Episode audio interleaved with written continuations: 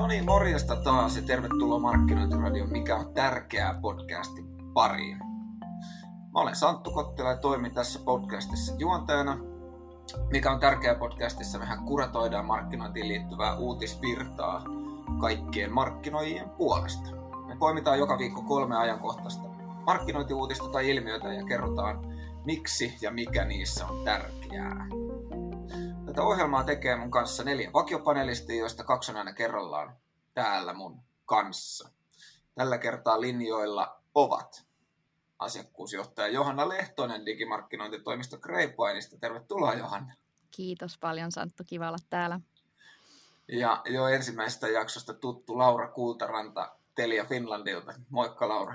No moikka ja he, kiva olla taas täällä. Joo, he, meillä oli todella intensiiviset keskustelut viime viikon ensimmäisessä jaksossa ja, ja nyt kun ollaan lyhyesti käyty tässä keskenämme nämä kolme ensimmäistä uutista tälle viikolle, niin ehdottaisin, että mennään suoraan asiaan. Onko tämä teille ok? Kyllä, sehän sopii. Joo, oikein hyvä. Aloitettaisiko me Laura sun uutisella tämä viikko? Voidaan aloittaa. Mä tosiaan poimin tämmöisen ajankohtaisen uutisen tuolta Helsingin Sanomista. Tämä on julkaistu siellä 15. joulukuuta otsikolla TikTok vie ja yritykset pikisevät, näin kaupat yrittävät hyötyä somehiteistä. Tämä oli mielenkiintoinen uutinen ja tämmöinen uusi ilmiö, mikä on rantautunut tähän meidänkin markkinointiskeneen. Eli tässä oli haastateltu normaalilta henkilöä ja sitten oli tämä Flying Tiger nostettu myös esille. Eli kauppoihin on alkanut ilmestyä hyllyjä, jossa on TikTokissa trendaavia tuotteita. He kutsuvat niitä TikTok-myyntipöydiksi. Ja tämä tapahtui normaalillekin vähän varkain, eli tuli tämmöinen ensimmäinen keissi, että joku oli sitten TikTokissa esitellyt normaalin tuotetta ja yhtäkkiä sitten tuli nuorisoryntäys kauppaan. Ja siinä sitten heräsivät tällaiseen, että okei, että meidän pitää olla ajan hermolla ja jonkun pitäisi varmaan seurata somea, jotta me voidaan tarttua näihin mahdollisuuksiin. Ja tota, ää, tässä oli haastateltu kauppakorkeakoulun markkinoinnin professori Pekka Mattilaa, ja hänellä on tähän mielenkiintoisia ää, kulmia. Ja ihan ensiksi haluan osoittaa syvät ää, osanottoni, pahoitteluni hänen poismenon johdosta. Ja tota, todella oli pysäyttävä surullinen uutinen tuossa eilen, mitä ja. lehdistä sitten luin. Mutta ja. häntä kuitenkin tässä lainaan, koska hänellä oli tähän asiaan erittäin mielenkiintoisia pointteja. Eli hän just puhuu tästä, että tavallaan markkinoinnin logiikka muuttuu käänteiseksi. Ja sitten hän nosti tämän uuden termin, mitä mäkään en ollut koskaan ennen kuullut, eli mahdollisuuspohjainen markkinointi. Mm. Eli tämähän on nyt ihan uudenlainen mahdollisuus taas meille markkinoijille. Taas ala muuttuu ja markkinoinnissa tapahtuu. Mitäs mieltä te olette tästä uutisesta? Ah, ensinnäkin, niin kuin säkin Laura tuossa sanoit, niin, niin Mattilan Pekan poismeno on varmasti ollut iso, iso tota, no en varmaan liioittele, jossain käytän sanaa shokki, mutta, mutta jär, järkytys vähintäänkin niin aika, aika monelle. Ja, ja tota, täältä myös osanotot, osanotot läheisille. Mitä, mitä itse uutiseen sitten tulee, niin kun puhut tästä mahdollisuuspohjaisesta markkinoinnista, niin se mitä TikTok on täysin uudenlaisena, niin kuin oikeasti uudenlaisena kanavana, vaikka voisi ajatella, että ne ensimmäiset metrit ajateltiin, että okei, nyt tulee jonkinlainen Instagram-variantti, niin ehkä jossain määrin joo, mutta, mutta kyllähän se alusta toimii täysin eri tavalla. Mun mielestä on hauskaa, ty- tykkään itse katsoa näitä viihdepohjaisia bisnesohjelmia, en lineaarista televisiosta, mutta tota, suoratoistopalveluista. Ja, ja Diili on yksi mun suosikeista, ja siellä missä esimerkiksi Jenkkiversiossa puhuttiin paljon vielä muutamia vuosia sitten. Ja itse asiassa edelleen taidetaan puhua siitä, että on tämä yksi henkilö siinä kaartissa, joka osaa tehdä ostos TVn kautta hittejä tuotteista, niin, niin Suomi-versiossa sitten Kynnöksen Jenni mietti aina sitä, että kuinka hyvin tämän tuotteen saa myytyä TikTokissa. Ja siinä on mun mielestä joten, jotenkin tosi, niin kuin, siinä on jotain tosi fundamentaalista, joka muuttaa markkinointia ja, ja, ja kuluttajamyyntiä varsinkin. Todella mielenkiintoinen. Joo, komppaan omalta osaltani kanssa tota uutisartikkelia ja omat, omat pahoittelin myös Pekka Mattilan läheisille poismenosta. Tohon, äh, mä itse mietin sitä, että kuinka se haastaa myös suomalaisia toimijoita. Tuossa artikkelissakin nostettiin esille, että on kaksi tämmöistä erikoistavarakauppaketjua, jotka hyödyntää, ja sitten samaan aikaan ei pystytty oikeastaan sanomaan yhtään suomalaista yritystä, joka, joka tätä pystyy tekemään. Ja mun mielestä ehkä tässä meidän markkinoinnissa pitäisi miettiä sitä, että meillä on ne vuosikellot ja meillä on se aika tiivis se meidän tekeminen jo nytten, niin miten sinne saataisiin sitä proaktiivista, proaktiivista ja myös reaktiivista – tekemistä. Ja sitten toinen kulma, mitä mä itse huomasin tuosta tai luin sitä artikkelia, oli se, että, että, että pitäisikö meillä olla enemmän tätä nuorempaa porukkaa, eli sitä aitoa porukkaa myös niin kuin siellä kaupoissa ja niissä, niissä tota myymälöissä tekemässä päätöksiä, että minkälaista esillepanoa ja miten, koska he seuraavat itse ja elävät ja hengittävät sitä TikTokin maailmaa, niin he myös ymmärtävät paremmin, tota, tota, että ehkä se tietynlainen niin kuin mukaan ottaminen. On puhuttu paljon sitä, että voisi johtoryhmissä olla jo nuorempia, mutta ei mun mielestä kukaan voi olla kiintiönä jonkun iän takia, mutta tässä on ihan selkeästi trendi, jota ymmärtää, sanotaanko mulla ainakin, mun, mun nuoret ymmärtää huomattavasti paljon paremmin, mitä, mitä tuolla maailmassa tapahtuu kuin minä, vaikka kyllä mullakin se TikTok on. Niin, niin tä, tämmöisiä ajatuksia mulla itsellä tuohon heräsi. Ja sitten ehkä muita tämmöisiä mä mietin, että Alania Markethan avasi Itä, Itäkeskukseen – ja on tehnyt kyllä ihan huikeita hommaa, kyllä. ihan huikeita videoita. Ja ei niissä ole mitään semmoista perinteistä mainosfilkka-meininkiä ollenkaan. Ne on siis puhtaasti, puhtaasti vaan sitä, että hei, että nyt niin kuin lähdetään hauskasti tekemään juttuja ja kamera käteen ja, ja sitten kuvataan. Eli enemmän tämän tyyppistä markkinointia. Me on pakko, mä väitän, että meidän on niin kuin pakko lähteä ja sitten mulla on semmoinen heitto teille kysymys, että mitä mieltä olet, että voitaisiko me nyt niin kuin vuonna 2024 vihdoin sanoa, että se on video. Se sisältö on siis video. Se ei ole enää staattinen kuva joka paikassa, vaan se on video ensin. Kyllä, mun mielestä ainakin se liikkuva kuva, niin. on se sitten minkä tyyppistä video tahansa, mutta sehän sen niinku huomioon catchaa. Ja kyllä toi TikTokki on semmoinen nuorten kanava, mistä niinku esimerkiksi mun vanhempi poika, niin hän katsoo kaikki ruokareseptit, mitä hän tekee, niin TikTok-videoina. Että ei siinä auta, että äiti näyttää, katsopa tätä reseptiä tästä kirjoitettuna. Ei, katso, se on mm. vanhanaikaista. Et tietysti tulee koko ajan uusia nuoria, nämä ny- nykyiset nuoret, jotka on tottunut tämä TikTokki puhelimi, puhel, kädessä koko, koko ajan niin tota, elämään, niin varmasti se tuo muutosta sitten niin kuin myöhemminkin. Se, mikä mun mielestä tässä on niin kuin, äh, kanssa se, mikä muuttaa markkinointia perustavanlaatuisesti, on se, että, että niin kuin Johanna sä viittasit tähän, että me ollaan totuttu tekemään niin kuin vuosikelloja ja vuosikalentereita, joiden mukaan toimitaan, ja se onkin niin kuin hyvä ja vankka selkänoja, mutta sitten niin kuin Laura sä puhuit niin kuin termistä mahdollisuusmarkkinointi, niin TikTok, kun se on tämmöinen niin kuin niin kuin viraali haippikanava, sanotaanko näin, että jos sä onnistut jotain luomaan, niin se, lähtee, se parhaimmillaan lähtee kerrasta ja se nousee tosi nopeasti todella isoksi ja suosituksi jutuksi. Mutta sitten toki se myös niin kuin laskee. Ja se haaste, minkä tämä esittää markkinoille, on, että pitäisi löytyä aikaa ja energiaa, tarttuu mahdollisuuksiin myös sen niin kuin mm. vuosittaisen suunnitelman ulkopuolelta. Kyllä, sehän on niin kuin tässä ajassa se juttu, että pystyy reagoimaan niin kuin tapahtumiin siinä hetkessä. Ja mun mielestä tämä uutinen on hyvä esimerkki siitä, miten markkinointi on jatkuvassa muutoksessa. Tulee koko ajan tulee uusia teknologioita, tulee ilmiöitä, tulee somekanavia, uusia nousee, vanhoja kuolee. Ja se on tietysti tämä markkinoinnin niin sanotusti rasittavuuskin osaltaan, mm. että sun pitää niin kuin tuntee markkina ja olla mukana trendeissä ja sitten kuitenkin palvella se liiketoimintaa, mikä se kulloinkin on, niin parhaalla mahdollisella tavalla ja, ja pistää sitten kaikkeen tuotekehitykseen ja muuhun paukkuja. Että ei ole helppoa meillä markkinoijilla, mutta näihin mahdollisuuksiin kannattaa tarttua, koska se parhaimmillaan voi tuoda ihan mielettömät lisämyynnit, kun sä tartut niihin trendeihin vaikka sen neljä kertaa vuodessa, kun ne nousee, ja siinä onkin sitten jo niin kuin tavallaan prosentuaalisesti aikamoinen niin kuin osa siitä vuoden liikevaihdosta. On, ja se erottautuminen myös siinä, ja sitten se mieleenjäävyys.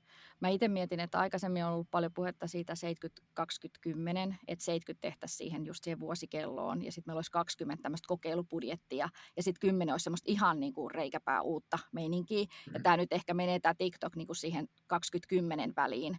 mutta, mutta se on jo just se aika on se kysymys. Ja sitten kun nämä trendaa, että ne trendaa viikonloppuna, ne alkaa vaikka perjantai-iltana trendaa, niin ne pitäisi olla sitten käytännössä viikonloppun aikana, että millä me, millä me niin kuin saadaan se tähän meidän, meidän tekemiseen. Ja toki sitten myös haastaahan se meitä mainostoimisto ihan samalla lailla, että jos ne pitää olla ne matskuja sitten niille markkinoijille, niin millä me tehdään semmoinen joku varasto tai muuta, mistä pystyy sitten ketterästi nappaamaan ja laittamaan sen liveksi, kun se on trendaa. Että, et, Mutta mun mielestä toi on tosi mielenkiintoista, että et, et mua on aina kiinnostanut sissimarkkinointi ja kaiken näköiset niinku uuden, uudenlaiset hyödyntymiset ja se erottautuminen ehkä tässä, että ei tehtäisi sitä samanlaisempaa kuin kaikki muutkin tekee. Tuo oli mielenkiintoinen nosto, Johanna, siitä, että niin kuin mitkä on tämän vaikutukset niin kuin työn luonteeseen mm. siitä näkökulmasta, että mitä jos se mitä jos se haippi lähtee liikkeelle Jep. perjantai-iltana mm. ja sitten se, vaikka ajatellaan normaalin tapauksessa, niin sitten se markkinointitiimi, joka on töissä arkisin yhdeksästä viiteen, Jep. niin, niin mitä sitten, kun siihen pitäisi kyetä reagoimaan ja, ja tota, informoimaan kaikkia liikkeitä ympäri Suomen perjantai-iltana myöhään, jotta lauantaina ollaan valmiita. Niin. Tämä on just näin, että ne iskuryhmät pitää olla tavallaan jo setapattuna valmiiksi ja sitten toimitaan, kun tapahtuu. Kyllä. Et se on niin paljon sitä työn organisointia myös. Et se on kiva sanoa, että hei, miksei yritykset tartu näihin juttuihin, mm-hmm. mutta se on nimenomaan sitä, miten se työ on organisointu ja se seuranta näissä. Mä haluaisin vielä yhden asian nostaa, mikä tästä tuli mulle mieleen, että se on tämä vaikuttajamarkkinointi. Eli sitähän voi tehdä tällä lailla niin kuin ennakoidusti ja sitten on näitä spontaaneita, mikä tämäkin tässä nyt lukeutuu. Että tämä on kyllä todella iso trendi ja vaikuttajilla yhä enemmän valtaa markkinoinnin alueella mm. ja sitten päätöksiin, että mitä ihmiset ostaa. Ja se on kuluttajapuolella ja P2P-puolella sitten hiukan erilaista, mutta olen kyllä itse huomannut, että P2P-puolellakin on vaikuttajille merkitystä esimerkiksi saada ihmisiä osallistumaan tapahtumiin. Kyllä. Ja saada heitä paikalle keskustelemaan ja sitä kautta saadaan sitten liidejä ja muita. Joo. Sen se näkyy mun mielestä Joo, sori Santtu. Niin mä enisin vaan nopeasti nostaa siihen, että, että huomaa, että jos yrityksessä joku yksittäiset henkilöt nostaa tapahtumia, tai siitä lähtee, sitten aika nopeasti lähtee semmoinen pöhinä, että munkin täytyy päästä tuonne, kun nämäkin kertaa on menossa. Että kyllä sen huomaa ihan P2P-puolellakin, että jatka vaan Santtu. Joo, olin siis kommentoimassa tuohon vaikuttajien mm. rooliin, että esimerkiksi TikTokissa se näkyy sillä tavalla, että tosi iso osa siitä mainonnasta, mikä siellä on, niin on itse asiassa sen alustan tai muiden vaikuttajien niin kuin henkilökohtaisella persoonalla luotuja mainoksia ja vähemmän sellaista niin kuin ehkä perinteisempää mainosfilkkaa, jos, jos näin voisi asian kutsua. Joo, mielenkiintoinen, ihan... mielenkiintoinen uutinen ja, ja, ja paljon vaikutuksia alaan. Joo, sen verran vielä, että kyllä ihan omat lainalaisuudet on, on niin kuin siellä, jos yritys haluaa ja pitää haluaa olla siellä TikTokissakin.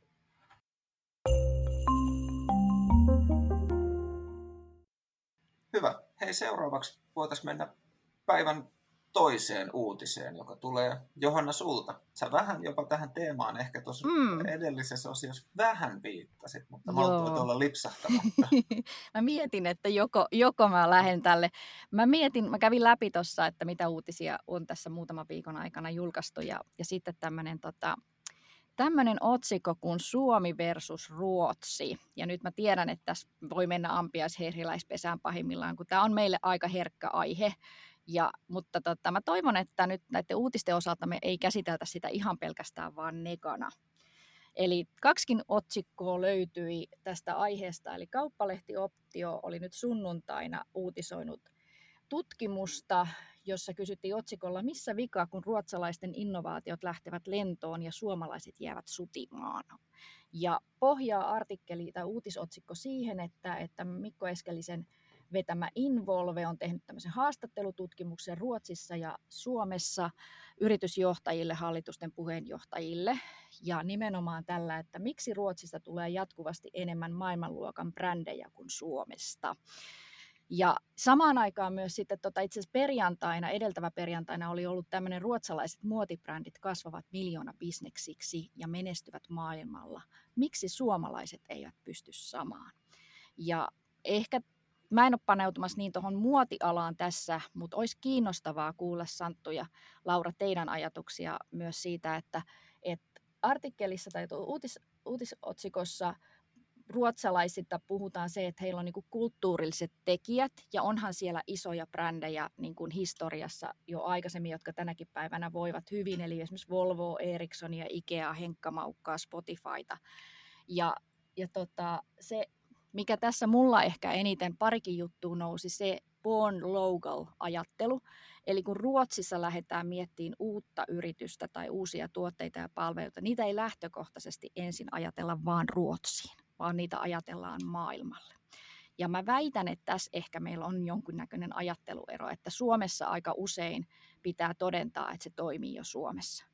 Ja vaikka me nyt ei olla niin erilaisia myöskään niin kuin Pohjoismaissa, niin mun ajatus on se, että, että se, se on kuitenkin aika iso asenneero, lähdetäänkö sitä viemään heti Ranskaan, Saksaan, maailmalle globaalisti vai otetaanko me tässä ihan vaan niin kuin lähimarkkinat.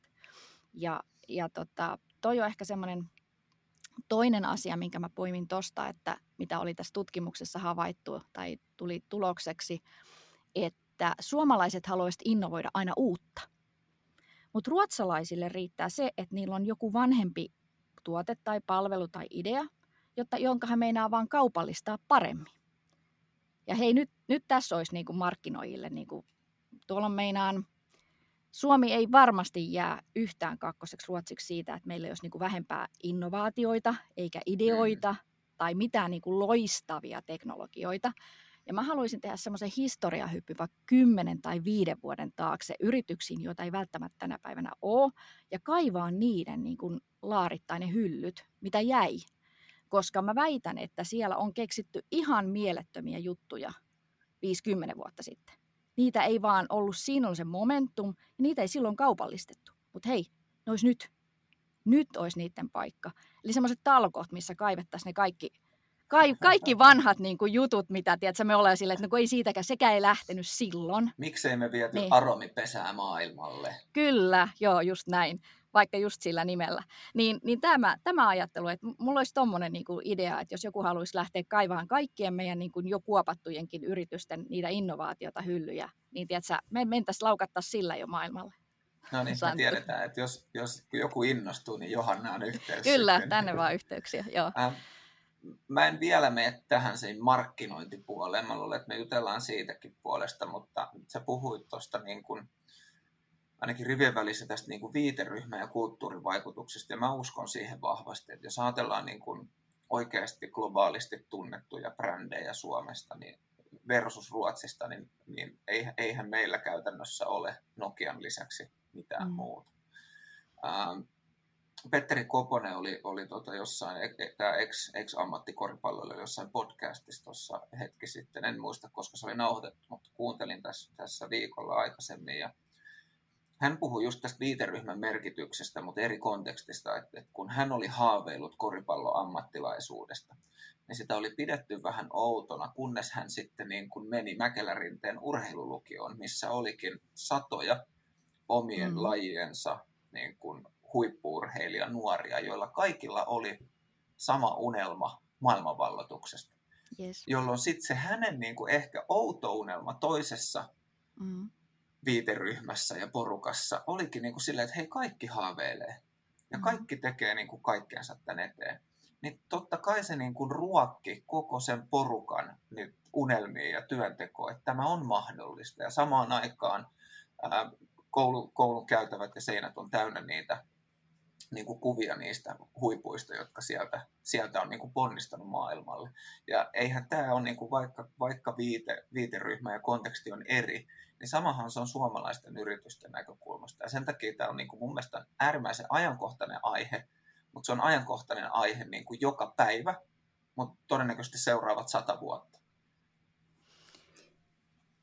Tota niin, joka kuuseen kurkottaa, se katajaan kapsahtaa. Että olisiko tässä tätä suomalaista kansanluonnetta ja semmoista tiettyä vaatimattomuutta ja just sitä perfektionismia, että kaiken pitää olla mm. täydellistä ennen kuin voidaan lähteä vallottaa maailmaa, mutta sitten siitä tulee se munakana-ongelma, että, että okei, että meillä on täydellinen tuote, mutta meillä ei ole yhtäkään keissiä eikä referenssiä, niin se on aika paha sitten edetä siitä, että ehkä niin kuin pilotteihinkin helpommin saa yrityksiä ja kokeilijoita, jos se tuote on semmoinen, että se voidaan vielä vähän niin kuin räätälöidä että se ei ole niin kuin ihan, ihan valmis. Et, et, ja sitten ehkä tämmöinen niin tietynlainen Suomessahan ruoditaan epäonnistumista mielestäni aika ikävälläkin tavalla medioissa, että jos joku menee konkurssiin mm-hmm. tai muuta, niin kauheasti ihmetellään ja vähän syyllistetäänkin, että, että semmoista tietynlaista lempeyttä epäonnistumista kohtaan ja kompurointia kohtaan ja semmoista samantyyppistä asennetta, mitä Jenkeissä on, että et ole oikea yrittäjälle, että ole kokenut paria konkurssia, että vasta se on jalostanut susta sitten sen timantin. Mm. Että tota, mä ehkä niin näkisin, että jotakin semmoista voi olla, ja toki myös toi niin viiteryhmät ja ne esimerkit, mutta sanoisin, että kyllä varmasti Suomessakin on näitä globaalisti tunnettuja brändejä, konetta ja muuta, mutta ne on sitten teollisuuden puolella. Mutta tämmöistä niin kuluttajabrändiä meillähän ei oikeastaan ole. No tietysti Marimekko nyt on yksi poikkeus sitten täällä, mutta kasvaako nekin jo sitten niin suurin mittakaavoihin, että jotenkin suomalaiset ajattelee, että äh, et ei ole mitään chanceja sitä uskoa, uskoa itseen ja, ja tota niin, semmoista tietynlaista asennetta, sitä kannustavuutta. Joo, se nousee itse asiassa tuossa uutisessakin esille se, että, että ruotsalaiset Spotifyn kanssa lähti tosi aikaisessa vaiheessa. Ne ei edes tiennyt, että voiko ne olla laillisesti kaikissa maissa, kun ne oli jo mm. niin kuin brändäämässä sitä sinne. Ja tämä kaupallistaminen ja brändääminen siinä, että, että pitää olla niin kuin viimeistelty viimeksi, niin nyt pitäisi vaan niin kuin lähteä heti. Ja nyt ehkä tuossa sitten rahoituksen osalta, koska aika harvahan vasta startannut yritys pystyy sitä kaiken maailmanvallollista ilman ulkopuolista rahoitusta tekemään, niin siinä vaiheessa se, että Business Finlandin rahaa ei saa käyttää brändäämiseen, niin mä oon kyllä niin kuin valmis menemään vaikka parikaadeille huutaamaan, että pitäisi saada käyttää brändäämiseen rahaa, ja meitä tarvitaan, meitä kaikki markkinointiin siihen, markkinoijia siihen, että nämä, nämä niin kuin lentää. Että se rajoitus pois heti, jolloin sitä ihan oikeasti saa käyttää markkinointiin. Markkinointi on se, millä, millä niitä myydään, niitä uusia, tai, uusia ajatuksia, ideoita. Tai, tai tota, tehdasinvestointiin voit saada hyvin, hyvinkin helposti rahoitusta, koska se on Kyllä. kiinteitä omaisuutta. Niin. Vaikkakin sit sä saattaisit perustaa tehtaan, jolle sitten niinku vuoden päästä todetaan, että ei, sillä ei ole mitään arvoa enää just näin. Et ne asenteet on tuossa muotiartikkelissa itse asiassa kanssa varmaan laitetaan tuonne noin, että siinä uutisartikkelissa on sama, että Suomessahan ei rahoiteta muotia, mutta Ruotsissa on totta kai, kun siellä on menestyneitä muotibrändejä, niin siellä on jo syntynyt se oma rahoitus, rahoitus niin kun, ja siihen omat enkelit ja, ja niin tämä koko kuvio sen ympäri. Että sulla on just se ajattelu siitä, että, että sulla on niin helpompi menestyä, kun sä oot kaltaistesi seurassa, jotka availevat ovia, joiden kanssa sun on helpompi mennä. Ja kyllä mä ehkä nostaisin noin peliyritykset, kyllähän meillä supersellit ja, ja roviot ja tämän tyyppiset on, että et, et, et se, se nousee ehkä vielä niin kuin toimialana, mitkä on niin kuin onnistunut, onnistunut sitten globaalistikin, mutta ei niitä nyt ihan liikaa kyllä ole tässä meidän, ja mä lupasin, että mennä nekan kautta. Ihan knoppi, eh, no. saat sitten Laura ottaa puheenvuoron. Nyt kun Johanna mainitsit Supercellin, niin arvatkaas huvikseen, jos keskimääräinen yritys käyttää niin kuluttajayritys noin 10 prosenttia myynnistään mm-hmm. markkinointiin. Arvottaa paljon Supercelli käytti, ainakin silloin siis menestysvuosinaan, silloin mm. aikana. Mä oon jossain sen lukenut, ja hei 10 prosenttia on niinku tosi iso luku, siis se on joku 3-4 prosenttia, mitä suomalaiset yritykset käyttää markkinointiin. Mutta en mä... on, joo, ja, joo niin. tämä oli, tämä oli globaali keskiarvo, 10, mennään siihen Suomeen ihan kohta. Mutta... En osaa kyllä arvioida. En 25 mä, siis pinnaa. Olisiko 25 pinnaa oli Supercellin osuus. Mutta mut jatka Laura, sä olit sanomassa tämän sivupolku. No joo, mulla tuli tähän mieleen just tämä niin GTM-prosessit ja se kaupallistaminen, että, että tähän liittyy taas tämä myynti ja markkinointi. Mm-hmm. Eli ollaanko taas sitten liian niin kuin omissa poteroissaan, vaan että pitäisi heti ottaa mukaan siihen niin kuin kaupallistamisprosessiin ja jo tuotteen suunnitteluun se markkinointi. Miten me tästä kerrotaan ihmisille, miksi me tätä tarjotaan ja kenelle me tarjotaan ja missä, mistä ne löytyy ne ihmiset ja ynnä muuta. Et varmasti tämä yhteistyö on, ja tokihan siihen tulee muitakin toimintoja sitten mukaan, mutta yhteistyö, niin kuin viime jaksossakin sitä perään kuulutin, niin vanha tuttu yhteistyö ja toisten kuuntelu ymmärtäen tulee tässäkin varmasti rooliin. Kyllä, ja auttaminen ja advisorit ja, ja niin kuin tämä koko, että ei olla jäädetä yksin, että saadaan sitä näkemystä, näkemystä siihen sitten myös mä en tiedä muistatko tässä ehkä viisi tai kuusi vuotta aikaa, mutta tota, hallitusammattilainen Anne Korkiakoski mm. teki tämmöisen siksi markkinointia kuin hankkeen parin vuoden ajan ja, ja se, oli, se oli ihan loistava juttu. Ähm, mä yritin hakea digitaalisia jalanjälkiä siitä ja valitettavasti niitä oli tosi vähän saatavilla. Siellä on tota, Anne oli ensimmäisessä markkinointikollektiivin ikinä tapahtumassa puhumassa, ja se on todennäköisesti ainoita mm. niin kuin julkisia löytyy, mä senkin laittaa tuonne show notesihin. Mutta se hyvin kertoi siellä just tästä erosta, kun mennään siihen markkinointibudjettiin. että et vaikka mm. B2B-puolella, niin Suomessa taisi olla näin, kuottaa nyt Annea siitä videolta, että oliko markkinointiin käytetään 0,7 prosenttia liikevaihdosta, kun Ruotsissa vastaava luku on, se oli 4-5 prosentin välillä ja Jenkeissä 5-7 prosenttia, siis B2B-puolella. Ja sitten toisen, toisen noston, minkä tästä muistan, on se, että, että suomalainen ja, ruotsalainen niin kuin teollisuuden B2B-yritys lähtivät vallottaa Aasiaa. Ja, ja tota, toinen käytti markkinointiin ihan, ihan niin kuin hi, hiiren kokoisen panostuksen. Nyt en muista, mitä, mitä Anneset sanoi, mutta löytyy siitä videolta. Ja ruotsalainen käytti sitten, ne oliko se on 4 vai 5 prosenttia. Ja, ja tota, ei tullut varmaan kummallekaan yllätyksenä, että kumpi oli sitten tällaisessa niin kuin Aasian kaltaisella markkinalla, jossa se, että miltä sä vaikutat ja miltä sä näytät ja, ja, ja tällaiset asiat, että kun ne merkitsee, niin kumpi sitten olikaan se, joka tuli niin sanotusti voittajana siitä kilpailusta. Niinpä. Ja sitten se, mikä ainakin tässä muoti-uutisessa oli vielä mukana se, että et, et, et, et se brändiin, brändääminen kokonaisuudessaan, miltä se tuntuu, miltä se, miltä se maistuu, miltä se kuulostaa, miltä se tuoksuu, se kaikki, että se ei ole niin kuin logo. Me päätettiin niin kuin brändi, että, että, että, että se kokonaisuus, niin kuin kokemuksen elämyksellisyys siinä, niin totta kai muodissa, mutta siis miksei niin kuin muissakin muissakin toimialoissa. Niin kuin sä oot ihan oikeassa. Mm. Monestihan mm. niin kuin markkinointiin vähän syytetään, että keksitään niin kuin, voisi sanoa niin kuin outojakin termejä, mutta se mitä sä mm. just tuosta äsken puhuit, niin, niin sä, sä puhut niin kuin siitä, kun brändi ja asiakas kokemus kohtaavat ja, ja jotkut, jotkut sitä kutsuu brändikokemukseksi. Ja mm. se voi kuulostaa niin kuin ohuelta yläpilveltä, mutta vitsi, se, siis se on niitä harvoja keinoja erottautua, jos se, jos se tuote ei esimerkiksi ole riittävän hyvä. Tai mm. vaikka se tuote olisikin hyvä, paras, niin, niin silti jos ei se brändikokemus ole ää, sen, sen arvolupauksen ja tuotelupauksen mukainen, niin ei, ei tulla onnistumaan. Juuri näin. Markkinointi ei ole tukitoiminto, vaan se linkittyy ihan sinne koko prosessiin alusta asti. Kyllä. Tuossa oli hei semmoinen vielä, niin kuin tuosta no, napaten siitä muoti, muotiuutisesta vielä mukaan, että et, et, et siellä niin kuin tehdään nettikauppa. Eli markkinoidaan maailmalle ja tehdään nettikauppa ja saadaan heti sitä digitaalista dataa. Eli, eli se, että ei välttämättä lähetäkään tekemään sitä kivijalkamyymälää, vaan sitten pop-appeja ja sitten totta kai pyritään pääsemään.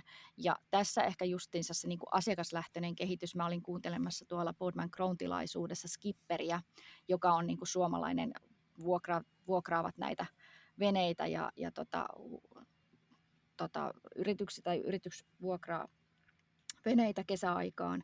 Ja he on tehnyt kehitystä puhtaasti tällä niin kuin asiakaslähtöisellä ajattelulla silleen, että testaavat koko ajan ihan jatkuvasti.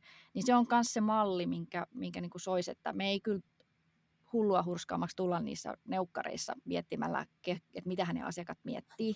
Että kyllä niitä pitää ihan pitää mukana ihan koko matkan, etenkin sitten kun sitä kehitellään ja sitä kehitetään ja halutaan viedä niin kuin myös maailmalle. Et, et meillä on kaikki työkalut käytössä, ne on ilmaisia jopa kyselyt ja, ja niin kuin nostaa vaan luuria ja soittaa ja hei, miltä tämä vaikuttaa. Ja sitten asiakaskokemuksen matkalla pyytää palautetta, niin, niin sieltä ne tulee ne timantit kanssa. Et se on kyllä kans yksi näkökulma, minkä haluan tuohon brändin kehittämiseen tuoda. Juuri näin. Hei, kolmanteen uutiseen. Musta tuntuu, että mä oon jotenkin tämmöinen niin kuin teknologia-ihminen tässä meidän podcastissa. Viime viikolla mä nostin tekoälyn keskusteluun, nyt mä, nyt mä nostan virtuaalitodellisuuden.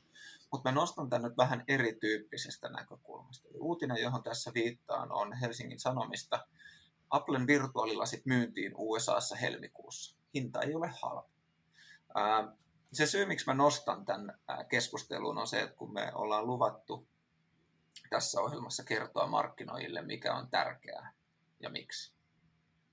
Mutta myös mikä ei ole tärkeää. Niin mä uskallan nyt sanoa tässä ennustaa ja, ja olla vahvasti sitä mieltä, että, että niin, niin pienen osuuden kaikista Suomen tai maailman markkinoijista kuuluu olla kiinnostunut VRstä, niin voin sanoa, että markkinoijan ei tarvitse olla kiinnostunut ja käyttää aikaansa VR, VR-asioihin perehtymiseen tällä hetkellä. Se voi lakasta nyt sinne maton alle.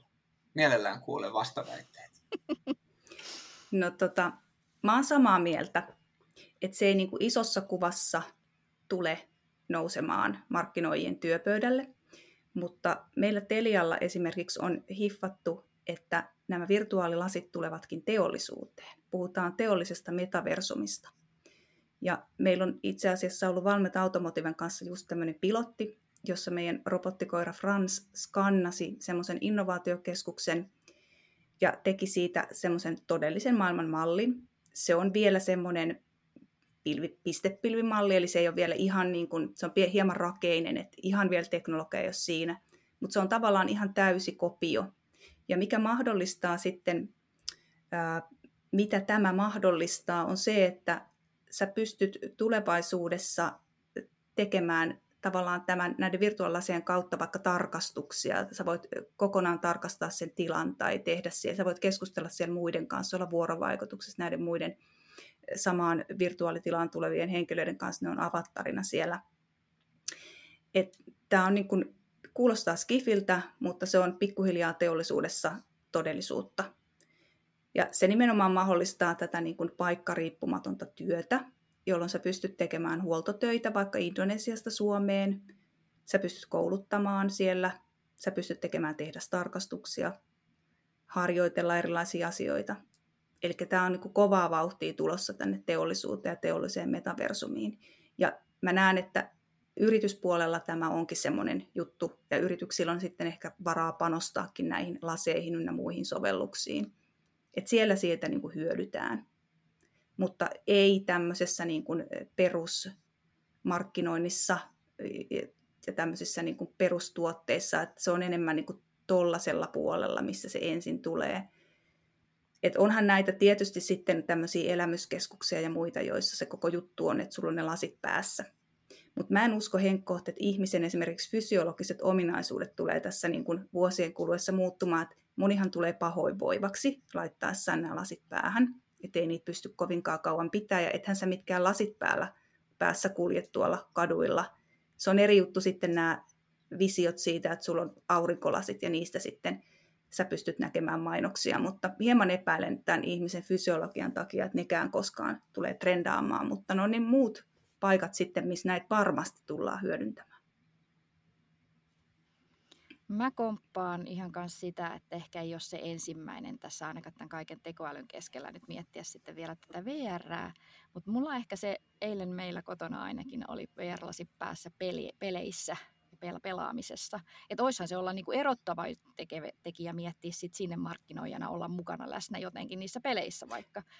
Et mutta joo. joo, ei ehkä se prio ykkönen tällä hetkellä Mutta joo, toi, toi pelimaailma tosissaan mm. sen sehän mulla oli myös mielessä, että siellä toki voi mainostajat olla ja kyllähän siellä jo näkeekin mainostajia mm. pelimaailmassa ja sitten toki jos sä lähdet näihin virtuaalimaailman peleihin ne lasit päässä, niin se on ihan sama juttu, koska sä kuljet siellä erilaisissa tiloissa ja sieltä tulee ka- vaikka kauppa vastaan tai ynnä muuta, niin kyllä siinä niin kun sit voi mielikuvitusta käyttää, että miten mm. sä saat sinne niin pelimaailman peleihin ja muihin niitä sun tuotteita sille tietylle kohderyhmälle, ketä niitä sitten pelaakaan. Niin ehkä me nähdään normaalit ja muut eritoistavarakkaupat kohta niissä VR-laseissa sitten me ihmetellään, että aha, no nyt ne ostaa niitä suoraan sitten nettikaupasta näitä, näitä kamoja. Ja sitten, mutta mut joo, siis mä itse tartuin tuohon Lauran inhimillisyys, ihmisyys kautta se, että meidän fysiologia ei välttämättä kestä. Mulla itsellä tulee paha olo, kun mun koittanut, koittanut pitää niitä laseja päässä. Muutenkin voin pahoin, jos, jos on jotain niin kuin meri, merijuttuja tai autossakin välillä. Niin tota, Mutta kyllä mä niin semmoinenkin dystopia tuossa sanoi, että jos niin kuin viikonloppuna me ollaan nyt aika paljon on omien ruutujemme ääressä.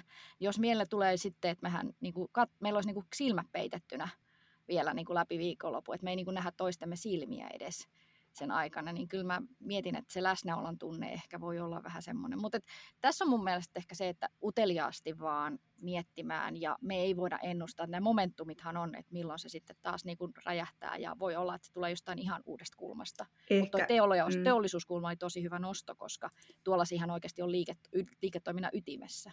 onko se sitten siinä vaiheessa, kun meidän ilmasto on muuttunut niin radikaalisti ja me ei pystytä enää matkustamaan, niin sitten me laitetaan ne VR-lasit ja lähdetään matkalle ulkomaille ja koetaan se aitona. Ja tänne, tähän tulee semmoisia bisneksiä, jossa sitten tulee muutkin elementit, sitten hajut ja tuoksut ja, ja muut, että sitten tulee autenttinen kokonaisuus. Ehkä Joo, Ehkäpä. saisiko sen auringon sitten kanssa. Et mä en, niin ehkä ei kuitenkaan palata noihin vaan vanhoihin lampuihin, jotka, jotka tota, Sä otat pillerin ja D-vitamiinit ja sitten tota, lasien kautta yrität nauttia. Joo, et aur- aurinko tarvittaisiin vielä. Muuten mä en kyllä lähde Joo. vielä VR-laseilla etelään reissulle ottamaan. ei ole vielä keksitty. Ei ole vielä keksitty. Et sen kun saisi Suomen talveen, kiitos. Aina kun puhutaan näistä teknologioista, sanotaan, että ne niin kuin eksponentiaalisesti kehittyy ja halpenee ja ja, ja, ja se on varmasti näin. Yksi asia, sit, mikä monesti jää huomioimatta, on se, että miten tämmöiset eri niin kuin teknologiahaarat itse asiassa ruokkii toisiaan. Ja niin sä Johanna mainitsit tuosta tekoälyn, niin se, mikä voi tämän, tämän niin kuin VR-puolen kehitystäkin nopeuttaa, on se, että jos me saadaan, saadaan niin kuin tekoäly valjastettua luomaan näitä virtuaalimaailmoja, ja varmasti saadaankin, ja se ei ole se ongelma, että ongelma on vaan että prosessointi, prosessointiteho sitten täällä niin kuin normipäätelaitteissa, mitä valtaosa meistä ihmisistä kantaa, niin se ei ole sellaisella tasolla, että ne, ne kokemukset olisi sitä luokkaa vielä, että, että, että markkinoijien tarvitsisi mun mielestä niistä, niihin nyt niin kuin uhrata sen enempää aikaansa. Mä haluaisin nostaa tässä keskustelussa sitten tämän AR, kun nyt puhuttiin VRstä, VRstä eli virtuaalisesta todellisuudesta, niin sitten on tämä Augmented Reality AR, eli lisätty todellisuus. Eli mä näen enemmänkin sen mahdollisuutena. Itse asiassa mä oon itse käyttänyt markkinoinnissa tätä AR. Eli sehän on se, että sulla on vaikka puhelin ja sä skannaat siitä semmoisen QR-koodin näköisen AR-koodin ja sitten sun puhelimesta nousee. Ei sillä lailla, että se on niin semmoinen normaali teksti, vaan se niin vähän niin kuin nousee semmoisena 3D. Ja siinähän vaan niin kuin mielikuvitusrajana. Ja Suomessakin on näitä yrityksiä, ketkä tekee näitä AR-kokemuksiksi, puhutaan niitä – Eli meillä oli tuossa muutama vuosi takaperin, me tehtiin tämmöistä Teliavan lehteä ja me sitten lisättiin niihin juttuihin näitä AR-täkejä. Meillä oli silloin siinä vaiheessa vielä tämmöinen AR by Telia ähm, sovellus, ja sitten kun sä skannasit sen jutun, niin sieltä nousi vaikka jutussa esiintynyt henkilö puhumaan, hei, olen tässä. Muun muassa Perttu Pölönen oli meillä tämmöisessä tämmöisessä AR-kokemuksessa. Tai sitten sieltä nousee joku kartta, sä pystyt siinä printin päällä vaikka sitä viemään ja, ja sieltä nousee sitten erilaisia juttuja. Ja näitähän on ollut esim. paljon tuotteissa, paljon rahkoissa on ollut niitä, että sieltä tulee erilaisia reseptejä. Mm. Tuntematon sotilasta on mainostettu paljon maitotölkeissä. Sitten aamusreksissä on tämä liikunmuinaisessa egyptiläisissä haudoissa AR-kokemus. Ja sitten Websäläisen on ollut tämmöinen, että valitse huonekalu ja sijoita se kotiisi. Et tässä on niinku tosi paljon mahdollisuuksia. Ja nimenomaan tämmöisissä, just joku huonekalu tai käy, vieraile asuntoesittely ihan, ihan niinku silleen, tavallaan niinku kävellen siinä omassa huoneessasi, mutta ootkin siellä asunnossa.